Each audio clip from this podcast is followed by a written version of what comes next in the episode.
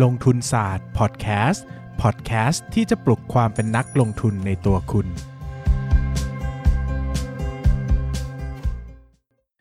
สวัสดีครับ ยินดีต้อนรับเข้าสู่รายการลงทุนศาสตร์พอดแคสต์รายการที่จะชวนทุกคนพัฒนาความรู้ด้านการเงินและการลงทุนไปด้วยกัน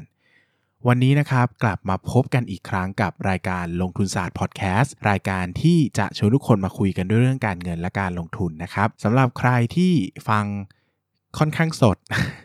มันไม่มีใครฟังสดหรอกเนอะเพราะว่าผมมาอัดก่อนเป็นเทปแล้วก็ต้องไปตัดต่อก่อนลงนะครับ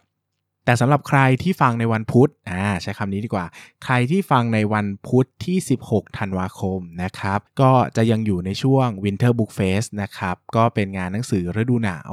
จัดที่3ย่านมิตรทาวนะครับ ใครสนใจนะ ก็สามารถแวะไปเยี่ยมเยียนผมได้ที่บูธ B23 นะครับ ชื่อว่าสำนักพิมพ์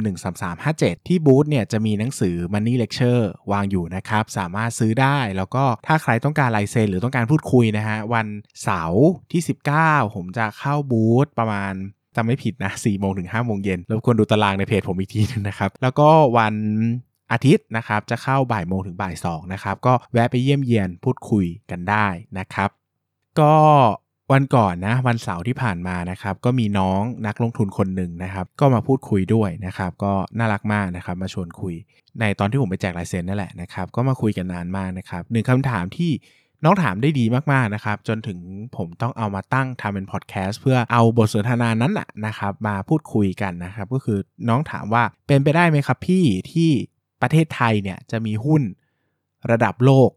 นะครับเป็นไปได้ไหมที่ตลาดหุ้นไทยจะไปไกลๆนะครับแล้วก็มีหุ้นระดับโลกเป็นผู้ชนะแบบที่อะอย่างที่ประเทศอเมริกาจะมี Google Facebook นะครับมี Amazon นะใช่ไหมมี Coca-Cola มีเอ่อ Boeing นะครับมี Nike Adidas นะครับมีเอ่อประเทศเกาหลีมีซัมซุงนะประเทศญี่ปุ่นมี Uniqlo ใช่ไหมครับเป็นไปได้ไหมอย่างจีนมี Tencent Alibaba อย่างเงี้ยนะครับ เป็นไปได้ไหมที่ประเทศไทยจะมีหุ้นเหล่านั้นบ้างนะครับ ผมก็ผมก็ตอบคำถามน้องไปนะครับว่า ถ้าเราคิดว่ามันจะมีมันคือหุ้นอะไรล่ะใช่ไหมถามง่าย ๆ แบบนี้ว่ามันคือหุ้นอะไรล่ะนะครับ เพราะว่าจริง ๆ แล้วการที่จะเป็นหุ้นระดับโลกได้นะครับ สินค้าและบริการของเราต้องมีความแตกต่างในระดับโลกนะ ถ้าเอาเป็นสินค้าในกลุ่มโภคภัณฑ์นะ เช่นแบบน้ำมัน ปศุสัตว์นะครับหรือว่าสินค้าการเกษตรต่างๆ ผมว่าอันเนี้ยมันยังไม่ตอบโจทย์ในความเป็นระดับโลกขนาดนั้นนะครับเพราะว่ามันเป็นความโภคภัณฑ์เนาะซื้อที่ไหนก็เหมือนกันนะครับ ดังนั้นเนี่ยมันไม่ได้มีความสามารถในการแข่งขันอย่างยั่งยืนนะครับแล้วงั้นเราตัดกลุ่มโภคภัณฑ์ทิ้งนะครับเป็นกลุ่มสินค้าที่มีแบรนด์ดีกว่านะครับซึ่งผมไม่ได้โฟกัสนะครับว่าจะต้องเป็นพวกสินค้า IT เท่านั้นต้องเป็นซอฟต์แวร์นะครับต้องเป็น Facebook Google เป็นอาหารก็ได้นะครับอย่างโคคาโคล่าก็เป็นอาหารก็ระดับโลกได้นะครับคำถามคืออะไรล่ะที่มันจะเป็นระดับโลกได้ขนาดนั้นนะนะครับคำตอบก็คือเรายังมองไม่เห็นเนาะนะครับ ผมว่าคนเราส่วนใหญ่ในประเทศนี้ก็ยังมองไม่เห็นภาพนั้นนะครับ ซึ่งถามว่าแปลกไหมก็ไม่ได้แปลกขนาดนั้นที่เราจะมองไม่เห็นนะครับ เนื่องจากประเทศไทยก็เป็นประเทศที่เป็นประเทศที่มีรายได้ปานกลางนะครับแล้วก็พึ่งพาภาค service หรือว่าภาคบริการภายในประเทศเป็นหลัก หมายถึงทุกวันนี้เราทำธุรกิจเพื่อเซิร์ฟหรือว่าเพื่อขายสินค้าในประเทศ ให้กับคนภายในประเทศเป็นหลักนะครับ แล้วก็ยังไม่ได้อยู่ใน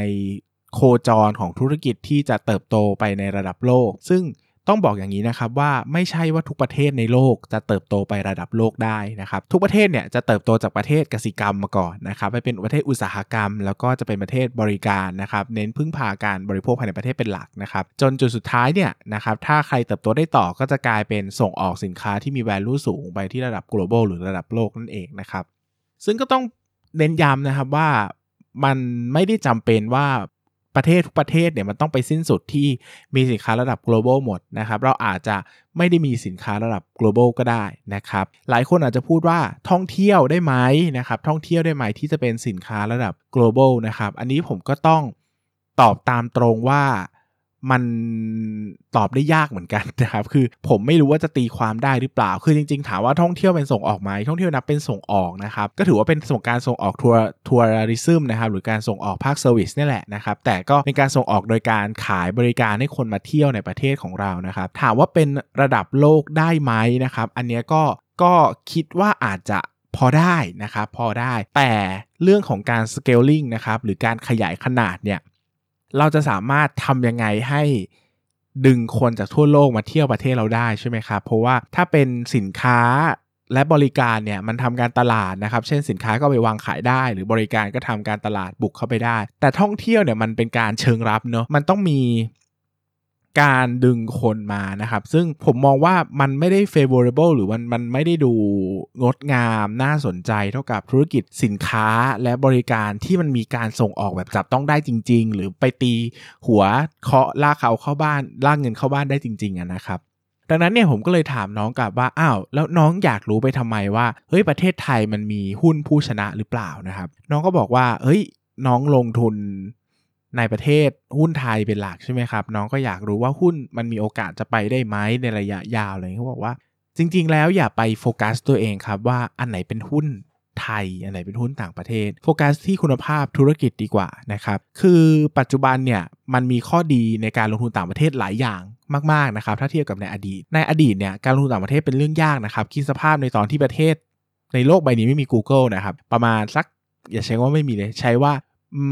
Google ยังไม่ยังไม่ได้แพร่หลาย แล้วก็อินเทอร์เน็ตไม่ได้แพร่หลายเท่านี้นะครับสักประมาณเอ่อสิบห้าปีที่แล้วนะผมมาอยู่ม .4 อย่างเงี้ยแต่ก่อนอายุ 15 อยู่ม .4 เนาะผม30 แล้วตอนเนี้ยนะครับการใช้อินเทอร์เน็ตมันยากมากนะครับต้องไปซื้อไอ้บัตร อินเทอร์เน็ตตามร้านขายของชำแล้วก็ติดติดติดติดติดติดติดอ่าใครเคยนะครับมันก็จะใช้แบบ 15 นาที ชั่วโมงหนึ่งเสิร์ชหานู่นนี่นั่นนะครับแล้วก็ต้องใช้กับคอมที่บ้านดีบ้างไม่ดีบ้างเอาเสียสายโทรศัพท์มาต่อนะครับมันก็ไม่ได้ง่ายเหมือนปัจจุบันที่มีมือถือเครื่องหนึ่งและจิ้มอะไรก็ได้นะครับดังนั้นเนี่ย barrier of entry ในการไปลงทุน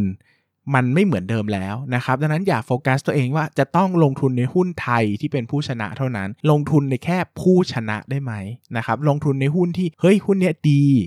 มีความสามารถในการแข่งขันที่ยั่งยืน งบการเงินเหมาะสมนะครับ ราคามูลค่าเหมาะสม ลงทุนเลยได้ไหมอ่าเราตั้งโจทย์ไว้แค่นี้ได้หรือเปล่า เพราะว่าถามว่าวันนี้ลงทุนในหุ้นต่างประเทศยากเหมือนเดิมไหมผมว่ามันไม่ได้ยากเหมือนเดิมแล้วนะระหว่างเทียบกับเราย้ายตัวเองไปลงทุนในหุ้นผู้ชนะ หรือว่าเราลุ้นให้ประเทศตัวเองมีหุ้นผู้ชนะเนี่ยสำหรับผมนะ อันนี้ผมไม่ฟันธงนะ แต่สำหรับผมผมบอกว่าวิธีแรกง่ายกว่า เพราะว่าในแต่ละประเทศมันมีประเทศที่แบเบอร์ไงว่าใครจะชนะนะครับ แต่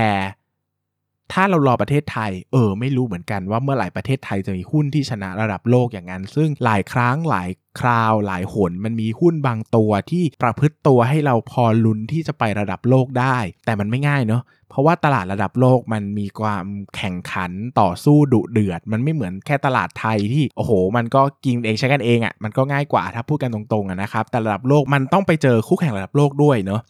ดังนั้นเนี่ยผมบอกว่าเฮ้ยย้ายตัวเองไปเลยนะครับศึกษาเอาตัวเองไปศึกษาในหุ้นที่มีความสามารถในการแข่งขันที่ยั่งยืนดีกว่านะครับอาจจะเป็นหุ้นอะไรก็ได้นะเป็นหุ้นอเมริกา หุ้นจีน หุ้นยุโรป หุ้นญี่ปุ่น หุ้นเกาหลี อะไรก็ได้ที่เราคิดว่าเป็นผู้ชนะนะครับ แล้วก็ลดความเป็นโฮมไบแอสลง หรือความเป็นอคติที่อยากจะลงทุนในประเทศตัวเองเท่านั้นลงนะครับ แล้วก็ไปมองหาอะไรใหม่ ๆ มากขึ้น ผมว่ามันจะช่วยเพิ่ม โอกาสในการลงทุนนะครับ โดยเฉพาะคนที่อยากลงทุนในระยะยาว เออ คนที่บอกว่า เฮ้ยพี่แบบหนูอยากซื้อหุ้นหนึ่งผมอยากซื้อหุ้นหนึ่งแล้วถือไป 3 ปี 5 ปี 10 ปีอะไม่อยากมานั่งหาหุ้นใหม่ทุกปีพอราคาขึ้นก็ต้องขายหรือว่าหุ้นบางตัวมันโตได้แค่ 20%มันตันแล้วอะหุ้นไทยบางตัวมันโตได้แค่นี้อะเต็มที่มันก็ต้องออกแล้วก็บอกว่าเฮ้ยงั้นต่างประเทศดีกว่าไหมเลือกหุ้นที่เขาโตได้ในระดับ global คือเขาไปได้ในระยะไกลแบบนี้มันมี potential หรือว่ามันมีศักยภาพมากกว่าในการที่จะไป เพราะว่าภาพมันงดงามกว่านะครับเราสามารถถือหุ้นยาวๆกว่าอย่างหุ้นต่างประเทศบางตัวผมถือมาหลายปีแล้วนะครับก็ ใช้คำว่าอะไรเดียไม่อยากใช้คำว่าหลายปี2องสามปีอะไรเงี้ยก็ยังถือได้อยู่ยังเห็นโกรธยังเห็นภาพการเติบโตที่ชัดเจนนะครับเพราะว่าบางทีหนึ่งเราอาจจะไปลงทุนในประเทศที่ยังไม่พัฒนาที่มีกำลังจะเติบโตพัฒนาปุ๊บ แล้วก็ไอ้ตลาดเนี่ยมันยังเติบโตง่ายอยู่คือเหมือนย้อนอดีตประเทศไทยไปประมาณยุค 40 อย่างเงี้ยมันก็รันเวย์มันก็ยาวหน่อย หรือไม่ก็ fast forward ไปอนาคตเลยนะครับไปที่ประเทศที่เขาไม่ได้มุ่งทำการตลาดภายในประเทศและเขาเซิร์ฟ global นะครับเซิร์ฟ worldwide เขาก็สามารถขายขยายขนาดตลาดไปเรื่อยๆนะครับมันไม่ได้ตันอย่างรวดเร็วนะครับ ดังนั้นนะครับสิ่งที่ผมอยากจะบอกก็คือโอเคนะครับ ดังนั้นก็อยากจะให้ตั้งคำถามกับตัวเองใหม่ว่า เอ้ย ลองเปลี่ยนซิว่า จากคำถามที่ว่าประเทศไทยจะมีหุ้นระดับโลกได้ไหม ลองเปลี่ยนคำถามตัวเองดูเป็น เราจะสามารถลงทุนในหุ้น ระดับโลกได้ไหมนะครับผมเชื่อว่าถ้าเราตั้งคำถามใหม่เป็นแบบหลังเนี่ยคำตอบจะง่ายกว่าเยอะ ซึ่งผมไม่ได้บอกว่าคำตอบคำถามแรกเป็นคำมีเป็นคำถามที่ดีหรือไม่ดีมีคำตอบที่ถูกหรือผิดหรือเปล่านะแต่ผมจะบอกว่าเวลาเราเป็นนักลงทุนเนี่ยเราควรจะเลือกตอบคาถามที่ง่าย และแน่นอนมากกว่าใช่ไหมเพราะว่าถ้าคำถามมันยากเนี่ยเราอาจจะไม่สามารถเดาคำตอบที่ถูกต้องได้ และอาจจะทำให้สูญเสียโอกาสในการลงทุนไป ดังนั้นสิ่งที่ผมอยากฝากไว้ก็คือ อย่า ยึดติดตัวเองไว้กับตลาดหุ้นไทยนะครับ ในทั่วโลกยังมีหุ้นดีๆ เยอะมาก แล้วก็อาจจะต้องใช้ความพยายามมากหน่อย แต่ผมเชื่อว่าถ้ามองหาหุ้นระดับโลกแล้ว เราก็ควรจะต้องประพฤติตนเป็นนักลงทุนระดับโลกด้วย คือไม่ได้ประพฤติตนเป็นนักลงทุนระดับประเทศไทยเท่านั้น ผมว่าถ้าเราทำแบบนั้นได้ เราก็จะได้รับสิ่งที่คู่ควร ก็คือเราจะหาหุ้นที่มีศักยภาพระดับโลกได้แน่นอนครับสำหรับวันนี้ขอบคุณทุกคนมากครับ สวัสดีครับ อย่าลืมกดติดตามลงทุนศาสตร์ในช่องทางพอดแคสต์เพลเยอร์ที่คุณใช้ แล้วกลับมาปลุกความเป็นนักลงทุนกันใหม่ในลงทุนศาสตร์พอดแคสต์